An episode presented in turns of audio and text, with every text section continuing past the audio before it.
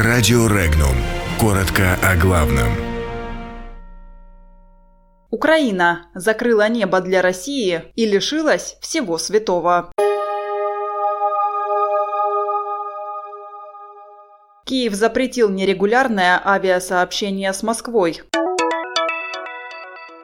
В Литве осужден российский шпион, который собирал открытые данные.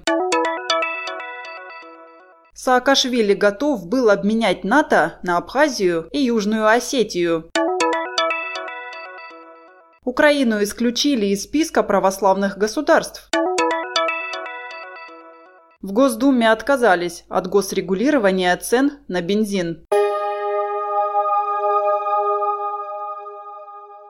Правительство Украины запретило любые прямые авиаперелеты между Россией и Украиной, за исключением рейсов, необходимых для обеспечения миссии ООН, ОБСЕ и Красного Креста. Поводом для принятия данного решения стал визит в Москву лидера объединения «Оппозиционная платформа за жизнь» Юрия Бойко и члена политсовета этой политсилы Виктора Медведчука. При этом министр внутренних дел Украины Арсен Аваков назвал Россию государством-агрессором.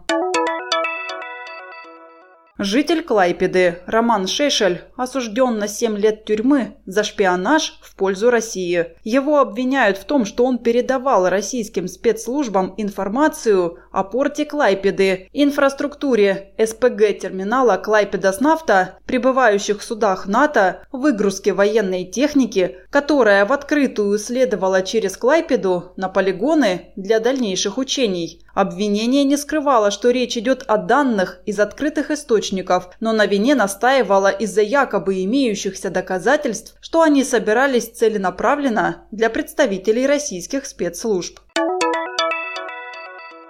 Экс-президент Грузии Михаил Саакашвили утверждает, что его правительство взамен на возвращение Сухуми и Цхинвали готово было отказаться от НАТО и оставить российские базы в Грузии. По утверждению экс-президента, на эту тему проводились переговоры с Россией, но события развернулись иначе. Обвинение в том, что он начал войну в Южной Осетии и приказал бомбить спящий Цхинвали, экс-президент Грузии категорически отрицает. По его словам, бомбить в городе было некого, потому что людей там не было. Церковь на Украине является важным общественным институтом, который служит для общего блага, но очень важно, чтобы государство все же сохраняло светскость. Об этом заявил глава Украинской греко-католической церкви Святослав Шевчук. По его словам, Украина не является ни православным государством, ни католическим, ни протестантским, ни иудейским, ни мусульманским. Основой для Украины является общение с религиозной средой, принцип религиозной свободы. Депутаты Госдумы отклонили сразу два законопроекта о введении государственного регулирования розничных цен на бензин и дизельное топливо. По мнению профильного комитета, это предложение противоречит международным обязательствам России. Речь идет о членстве в Евразийском экономическом союзе. Согласно договору, Россия обязана соблюдать принципы обеспечения рыночного ценообразования на энергетические ресурсы. Большинство депутатов так такую позицию поддержала.